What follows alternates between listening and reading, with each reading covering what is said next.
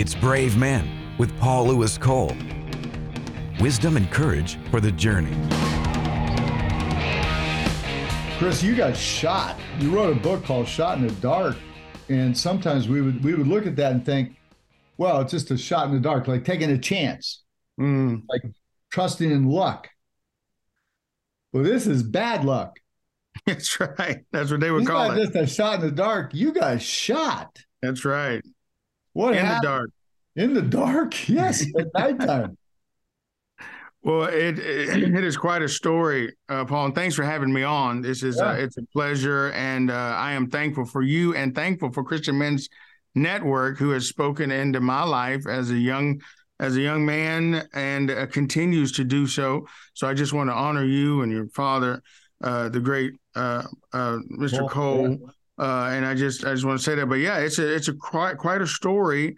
Uh, grew up hunting my whole life uh, in Arkansas with my dad uh, as a young age, Yeah. and um, so we we the ins and outs of hunting. Saturday morning consisted of us praying together and then going to the woods and um, learning that. That's what you um, said in your book. You said, man, Saturday mornings was before it was uh, at oh dark 30. You'd be up and uh, out there looking for something. That's right. You've been And around we were yes. weapons and hunting and everything else your whole life. That's right. And so that taught us safety, hunter's safety. I actually have taken hunter's education uh, because that was a it was a it was important. So we and you and it is required, uh, but at the same time, some people who have been grandfathered in, uh, they didn't have to take it. But we we've been hunting safety courses all our life. We know about hunting and pointing a gun, knowing the the main rules are know what you're shooting at and what's beyond your target. Uh, those are the- main rule is know what you're shooting at. Because the bottom line, here's here's the latest cut to it, and then we'll come back and fill in the blanks. You're you're out with some some friends Yeah. and uh, you're on the other side of a, a pond, sort of large, small lake pond, and uh, in the middle of the night, you got shot. Mhm. Okay, now we're gonna fill in the blanks on this thing, but dude, here's a guy who's hunter safety, knows all the stuff, and at number one rule, know what you're shooting at. Somebody just got a little too excited, thought they were shooting at a uh, an animal in the distance and hit you. I'm talking with Chris McRae. This is the Brave Men podcast, and uh, I'm Paul Lewis Cole, and my friend uh, Pastor Chris McRae is uh, is going to share with us. He wrote a great book. I heard you share this. I heard you speak this at a men's conference, and I was just knocked out. I mean, mesmerized. And you had us this near death experience, and you had us laughing about it too. And uh, then you've written this book, which just came out called Shot in the Dark by Chris McRae. It's M C R A E, and it's available on Amazon and anywhere the best books are sold, because that's the only place this would be. Yeah. And uh, you pastor a church in Texas, Dallas area, Yes, Sojourn sir. Church, which that's a whole story. You know, you you basically started sweeping, right, at that church. That's right. I was the janitor at Sojourn. I was 19 years old uh, in Bible college, and I'm asking if I could where they need me to to preach and where they need me to speak to the people that need to hear the word of the Lord. And they handed me a mop and a broom and a bucket and a duster and said, "Have at it, big boy." Yeah, here you go. You want to preach here. Hey, but you know what? I'll tell you something, man. That's that's how you learn what servanthood is about. Jesus didn't teach leadership that often. He taught servanthood. Right? That's right. That's right. That's what he being- taught. Being a servant is, is put you where you are today. So I want to thank you for being on Brave Men. Brave Men is a is a outreach ministry of the Christian Men's Network. You can go to cmn.men, find all the tools you need for discipling men, raising up uh, strong servant leaders like Chris McRae. And you and your wife now have lived in uh, Dallas for quite some time. You have uh, how many children do you have now? We have four kids. We have two boys and two girls. Right. The girls are on the end. The boys are in the middle. Okay. And uh, grandchildren? No grandchildren. No, No not yet. grandchildren yet. Okay. All right. Well, that's that's coming sometime soon, man. That's a that's an amazing thing. And so, uh, Chris, it's great to have you on and uh, and to it's talk good to about be here. these things. But I'll tell you the reason that it's not just getting shot; it's what you did with that and what it did in your life. I think that makes the compelling story. So, take me to that night. You're out with some friends. Um, and, in fact, you and I were chatting about whose ranch you got shot on, and I happen to know the brother. And uh, it, it's an amazing story. But uh, tell me how that happened. What happened at that point?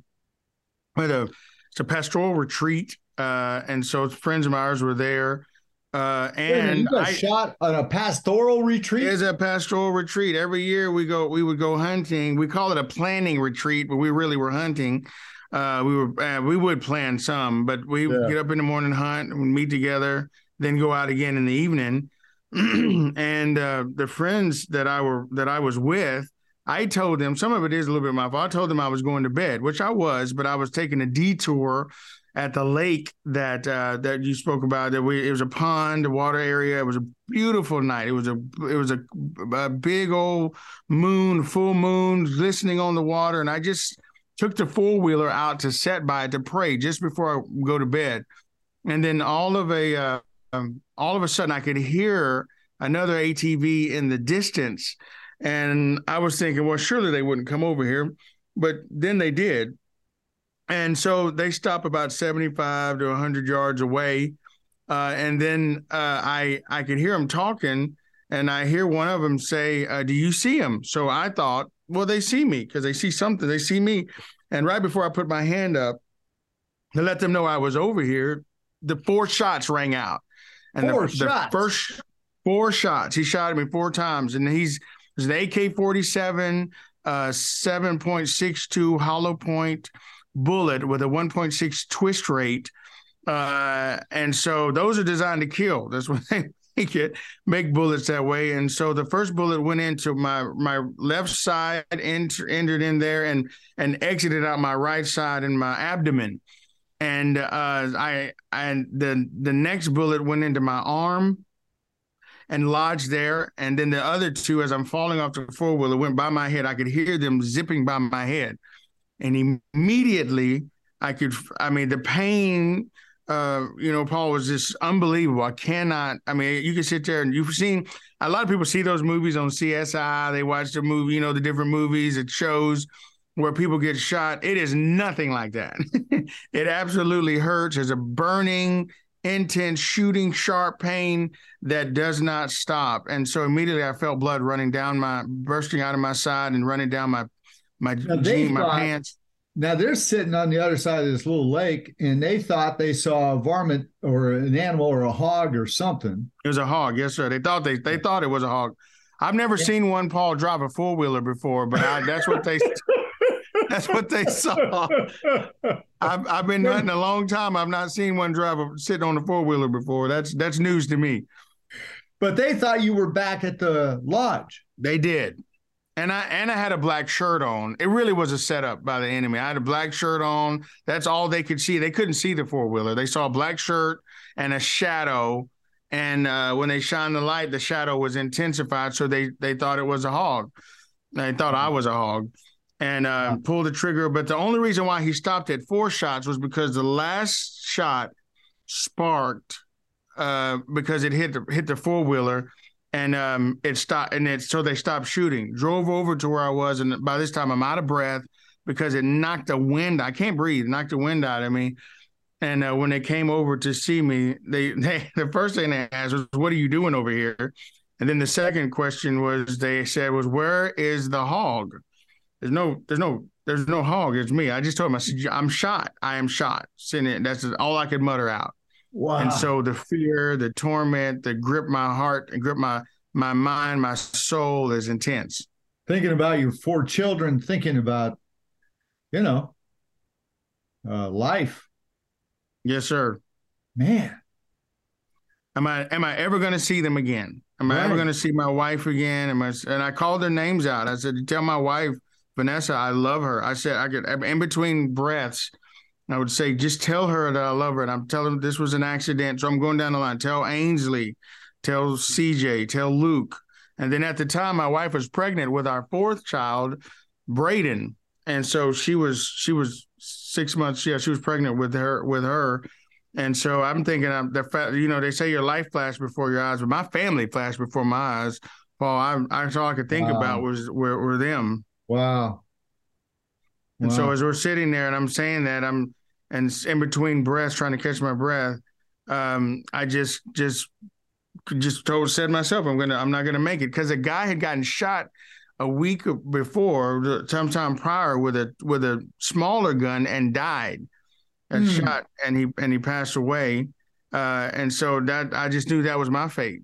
I thought it was my fate, but aren't you glad. God has other plans? God has other plans, and uh, man, so what? What happens next? They they throw you in the pickup or what?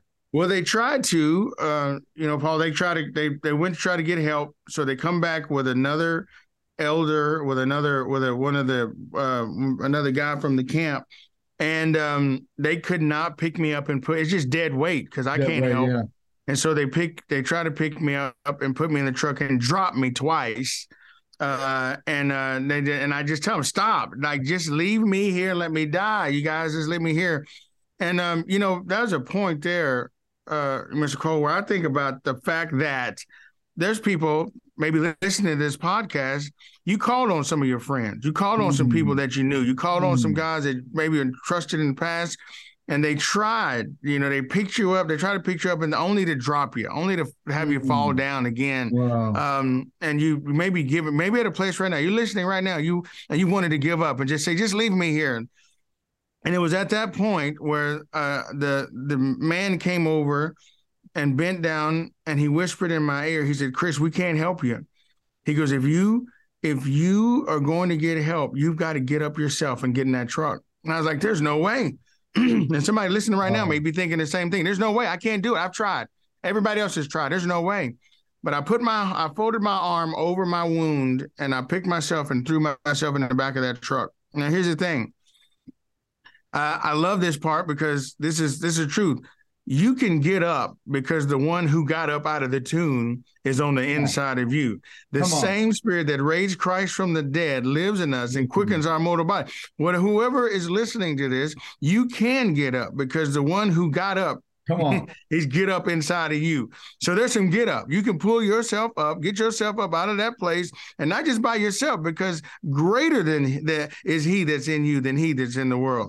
And so you you guys, so I did. I put my threw myself in the back of that truck and I I and so and then they hit they Paul they hit every bump in the ranch they could find. I mean, they would hit every single bump. I mean, they were looking for him, and I'm tossing around back there, but I got up.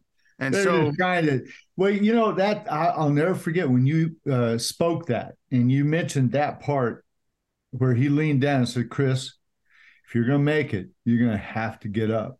Got to get up." And I thought, you know, um, the resilient man, every man falls down. It's the resilient man, the stalwart man who gets back up. That's right. You know, nobody rides a bike the first time you fall down, you get back up. And I think in our culture, what we've done is we've celebrated staying on the ground. That's right.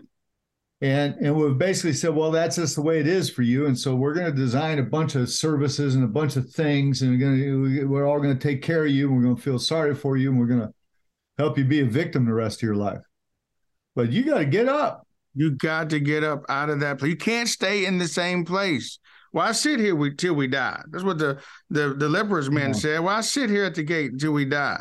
We, we, move. I mean, it's hard to hit a moving target, and so I, I ask. Uh, don't ask me how I know, but anyway, that it's the truth is is that God has designed us to get up from that place. Um, you know, it is it is time for the men to get up and to stand up and to rise up. And uh, I know that God's given us a backbone so that we can stand up. He's given us a tailbone so that we can be up, and he's given us a jawbone so we can speak up. Come so on. he's given us what we need to be the men of God that he's called us to be. So they rush you to uh, a local hospital. They did not. They rushed me to the uh, field where the foreman the foreman had called the ambulance. Okay. And as I'm as I'm sitting in the ambulance now, before this, I thought I was going to die. I'll tell you this. This is a quick part. It's in the, it's in this book, but I was just like, okay, Lord, I know I said goodbyes. You know, they're going to say goodbye for me to my family, and I just said, okay, it's time to. I'm ready. And I, I'll say this, uh, you know, Paul. There's something about knowing where you're going, and wow. something about knowing when you die that there's a peace that comes over you. I know my Redeemer lives. I know that He died for me, and I know that I'm going to heaven. So uh, I know if there's anybody listening that doesn't, doesn't does not know the Lord, uh, you you can know where you're going. So I'm laying in the back of that truck, and I'm just like, okay, God, I'm ready. And so I just said, I'm going to do what Jesus did and say, "Into Thy hands I commit my spirit," because you know wow. we get religious sometimes when we when we're yeah. dying. And so the second time I said it, Lord, into your hands I commit my spirit. Every prayer that my mother prayed over me, my grandmother prayed over me, my dad, every dream I ever had about my life, everything came flooding back. Prophetic words, dreams that I've had about what I thought God wanted me to do came flooding back into my soul. And I'm telling you what, my soul began to be flooded with hope. I had hope in that moment in the back of that truck while they were waiting to get me into the ambulance and and everything that I that I had given up on in that one moment began flooding back in the next of hope into my soul. Mm. And so I began to speak to myself and say, you know what, you're gonna live and not die. You mm. are you are gonna live. You're not gonna faint because you've seen the goodness of the Lord in the land of the living. And so I began to speak to myself and tell and and speak life over my myself because sometimes you got to do that. Don't you think that paul? You got to think you got to speak life to yourself. And so that's when um when i right as i began to do that i, I came to the ambulance. You know i i believe right now there's a there's a man listening who needs to speak life over his family speak life over his job speak life over himself. Ezekiel 37 the the prophet's been taken to a valley and of dry bones and and uh, god says to queries him and says could these bones live again? He says, Only you know, God. And God says, That's Well, right. then speak to them. And so who spoke? He spoke. He spoke. And the bones came together. And the story is that then they became living and breathing. Uh, but it was the breath of life. And, and he said to the prophet, You speak life. Uh, That's Acts right. 17 says, In the last days, I'll pour out my spirit on all flesh, and sons and daughters will prophesy. Well, that word prophesy doesn't mean the gift of prophecy. It actually means to speak life into culture. Now, speaking life into culture isn't merely just standing back and speaking, it's doing something. That's right. When you're speaking life, so you had to you had to get up. You had, had to, to, get up. up. like David uh, in his uh, in his Ziklag experience. That's right. Every, he's lost everything. His his friends want to kill him. I mean, if they could have shot him on an ATV, they would have. They would have. They were um, thinking about it. They talked of it. the Bible says they talked of it. stoning him. and uh, but it's finally he says, Lord, I, I can't do this. He said, Well, God told him, rise up. And he had, but he had to stand up. That's right. He had to speak up. He, and, he had to speak life over our family. And we that's right. Man, over your finances, over your family, over your life, over your future. You have to speak life. I mean, the Bible also says in that story, it's one of my favorite stories. Well, I'm glad you brought that up. It says that he encouraged himself in the Lord, his God. And yeah. so he had to encourage himself. He had to pull himself up emotionally. He had to pull himself up spiritually. He had to pull himself up mentally. He had to, he had to pull himself. himself up so that he can he could go. Just he had to. He encouraged himself.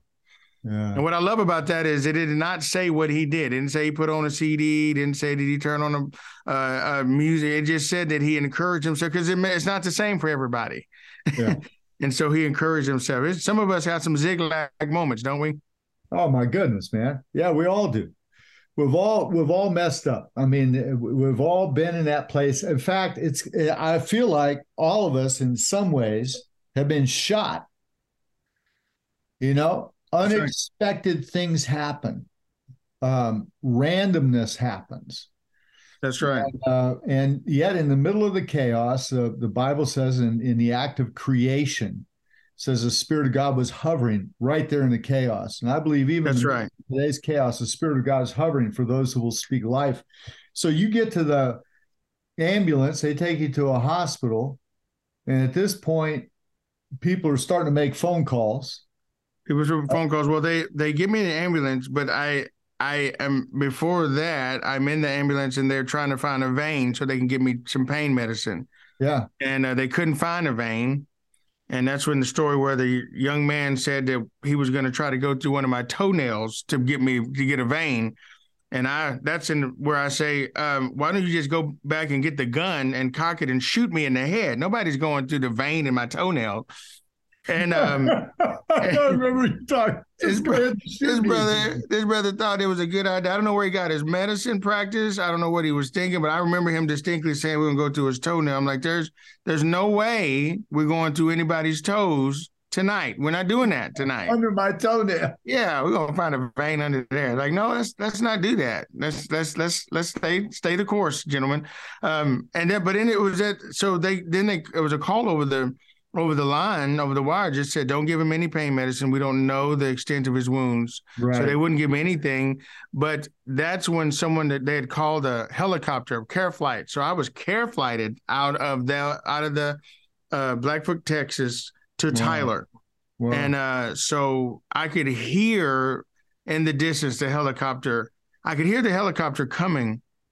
And uh, I remember listening to the uh, the the blades beat against the wind coming, and the um the one of the EMTs said he said, Mr. McRae, do you hear that? I go, yeah, I hear that. And then he said, that's that's your rescue. That's your helicopter. That's a helicopter coming for you. Wow. And I remember, and, and I say this in the book as well, and that is that um, your rescue doesn't sound like uh, blades beating against the wind, but it sounds like nails being beat into the hands and feet of a savior who loves you. And it sounds like him saying it is finished. And it sounds like a stone being rolled away because he has come and he has busted out of that tomb and he's given us life and given us life eternal and he defeated death. And so that's what the sound sounds like for us. Sound, and, uh, it's a great sound. That's chapter 10 in the book, uh, Shot in the Dark One Man's Story of Surrender and Survival. I'm talking with my friend, uh, Pastor Chris McRae, Sojourn Church in uh, Dallas area, and very active in the in the community. And but you didn't just start out as a pastor. You you started out as we talked about right at the start, you talked you wanted to preach and they handed you a mop. They did, Paul. I'm telling you what, I was I thought I was the best thing for ministry since sliced bread. and uh, coming out of Bible school, I was ready to give. And Pastor Terry handed me that mop and that broom and that duster, and uh, he said, "Have at it, big boy." And I and I for three and a half years, three and a half years, Paul, I did. I served that way. I vacuumed the the worship center. And every time I'd have a bad attitude about it, this was funny. And I say this in the book. Every time I have a bad attitude, he would show up for just out of the blue, just show up. And he would say, Chris, this is the most important job in the whole church. What you're doing right now is the whole is the most important, is one of the most important job in the whole church. Like, what do you mean? He said, because you're the first one in this room. You know who's going to come in here as you're setting up the chairs and setting up tables and cleaning. He goes, begin to pray for the meetings that you know are going to have in this room wow. that are, that are going to happen. Begin to see faces wow. and begin to pray over them. And I'm telling you what, that is, I'm, I, I'm telling anybody who's listening, when the Bible says the way up is down, which means the greatest among you shall be your servant. I remember praying over the the worship center, praying over the meetings, the fellowship hall, and different ones. And he said, You would set the tone and pray. And that's what gave me a heart for people. See, wow. I had a heart to get up and preach, but God was giving me a heart for people wow. as I was serving the people of God and helping them get the purpose of God as I served the people of God. It was it was transforming. Bible school doesn't teach. They don't teach that. I didn't learn that at Christ for the Nations. I didn't learn that at different places. That's it. But but it's a great school, CFNI. It is a great school. Right. I'm still connected with can, those guys. We can fall in love more with preaching than we're in love with people. That I'm telling you, yeah. And the truth is, is no one cares about what you have to say till they know you care. Come on. Yeah, it's uh we can fall more in love. In fact, it's part of one of the things we have to guard against as men who the Lord has entrusted with being a servant leader we have to guard against being, if you will, more enthralled with the the mechanism or the the ministry more than we are with Jesus. That's right. Yes, sir. That's true. You know, the making of a leader, J. Robert Clinton, that came out in 1988, it was one of the core things he said that happens to men because their their deal was only 30% of, of pastors finish strong uh, and of leaders finish strong. And, and the stats seem to hold true through the ages. And, and he said in there, he said, one of the key core elements of a man not finishing strong is he loses that explosive awe, that that amazing, uh, if you will, that that captured joy of knowing Jesus. That's right. Stop, stops. You know, you you be if you will, you be you can become a professional. That's right. Doing the, just doing the deal. You know the right things to say. The right now you have, uh, and we're going to get you out of the hospital in a minute, but you have a uh, you had a great background. You have a father, parents that love Jesus. Um, as a young person, they they basically matriculated through uh, John Osteen's church, the church. Yes, sir and uh, which is now a pastored by his son uh, Joel, uh, Lakewood Church, great church, one of our partners and friends down there in Houston. And uh, and then, but your dad, you didn't just he didn't just teach you hunting; he taught you life. He did. My dad taught me uh, great great Uh, aspects of living life. He he was wanting uh, me to be uh, a man's man, and so yeah. he would say things like when you work, leave it better than you found it. He would say, when you, when as you're working, do that. As you're, uh, be the best employee you can be. Work hard. Don't let, don't do the handout thing. Don't, don't let people give you a, a handout when you can get a hand up. Um. Be, be better. Don't, don't be a victim. You're not a victim. You're a victor. Don't let. And so he would, he would say that he, he was a no nonsense uh, dad. I mean, he's changed some because he's so soft and now, and I never saw. I thought I saw him see him cry and stuff like that. But he's, but he's, um, but he's not soft on the gospel. No, he's uh, he's soft on he's soft on his grandkids, but he's he's and I'm like, go. wait a minute, I want to see that crazy that I saw when I was anyway. but he but he's a man's man. He's he's uh, actually I'm going to preach for him now this coming uh, Sunday night. Really? He just opened a church. He's he's yeah he's 72 and he's getting ready. He just opened his church in Pine Bluff, uh, and he is has taught me godly principles. And what's crazy is is he and Pastor Terry, who's my spiritual father here, were born on the same day, the same wow. year, wow. and had the same football jersey in high school. Get out of here! That's a true. That's that's that is crazy. And that they are uh, they're good friends, and so they they I'm telling you they they've been you know it's the only time you can say that you you have two dads and it's good. Um, yeah. But uh, yeah, they. Yeah. but they are they are great men of God in my life and have and have and have blessed me and encouraged me and made me uh, the man I am today. Along with your father Ed Cole, who spoke into my life as a young man struggling with um, uh, looking looking at and pornography and different things like that, yeah. and and and realizing that Christ likeness and and manhood are synonymous. Uh, hearing things like that, that those are the things that shaped me, Paul. Those are things that shaped my thinking, shaped my the reason why you can become. And I'll just be honest, you can become a janitor and 25 years later be the senior pastor of the same church is because men like Ed Cole and my father and Terry Moore, you know, and and you and different ones and and Dale Bronner, who's a who's a yeah. mentor of mine uh, preaching, and Mark Rutland, just men in my life. You cannot do this man thing alone. You can't. No, you can't. It's a, it's all about brotherhood, and that's what we talk about at Christian Men's Network often. Uh, in fact, our hashtag is hashtag CMN Brotherhood, Christian Men's Network. And uh, talking with Chris McRae, the book is Shot in the Dark, One Man's Story of Surrender and Survival. Got shot, and then you take these stories and uh, you make them somewhat humorous. I mean, the fact is, it, it other people have died from the same injuries. God spared your life, uh, and you know you take this in the book Shot in the Dark. Chris McRae, M C R A E and you can find this book at Amazon and other places. What's your website for ministry? Uh, where would they find your messages and those kinds of things, Chris? Well, there's two two websites. There's Chris McRae Ministries. Uh, dot com and then there is uh the sojournchurch.org i preach every you know preach on sundays yeah. and uh, our church and you, you, can find messages there uh, i love to preach but more so than I love preaching, Paul, this is what I learned. More so than I love preaching, I love people. Yeah. I love people. I love the people of God, and even more so than that, I love Jesus. Uh, but I love one on one. I love this. You spending time with me.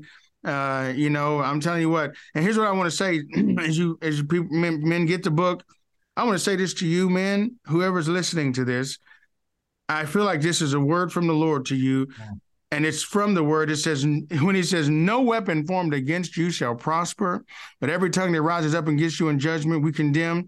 Whatever weapon that the enemy has aimed at you, has his crosshairs on you. Maybe he's got his crosshairs on your marriage. I was in the crosshairs once. He's got crosshairs on your on your life, on your finances, on your children. Maybe you got a wayward son that's out there uh, and he's not and or a daughter or whoever whatever you whatever you have where the enemy has put his crosshairs on you and on your life it won't work. I mean he may get some shots off but it will not prosper because the lord god the god that we know is able to do exceedingly abundantly above all that we could ask or think according to the power of god that lives in us. So i don't know who you are whoever who needs to hear this but i do know that your life is not a shot in the dark.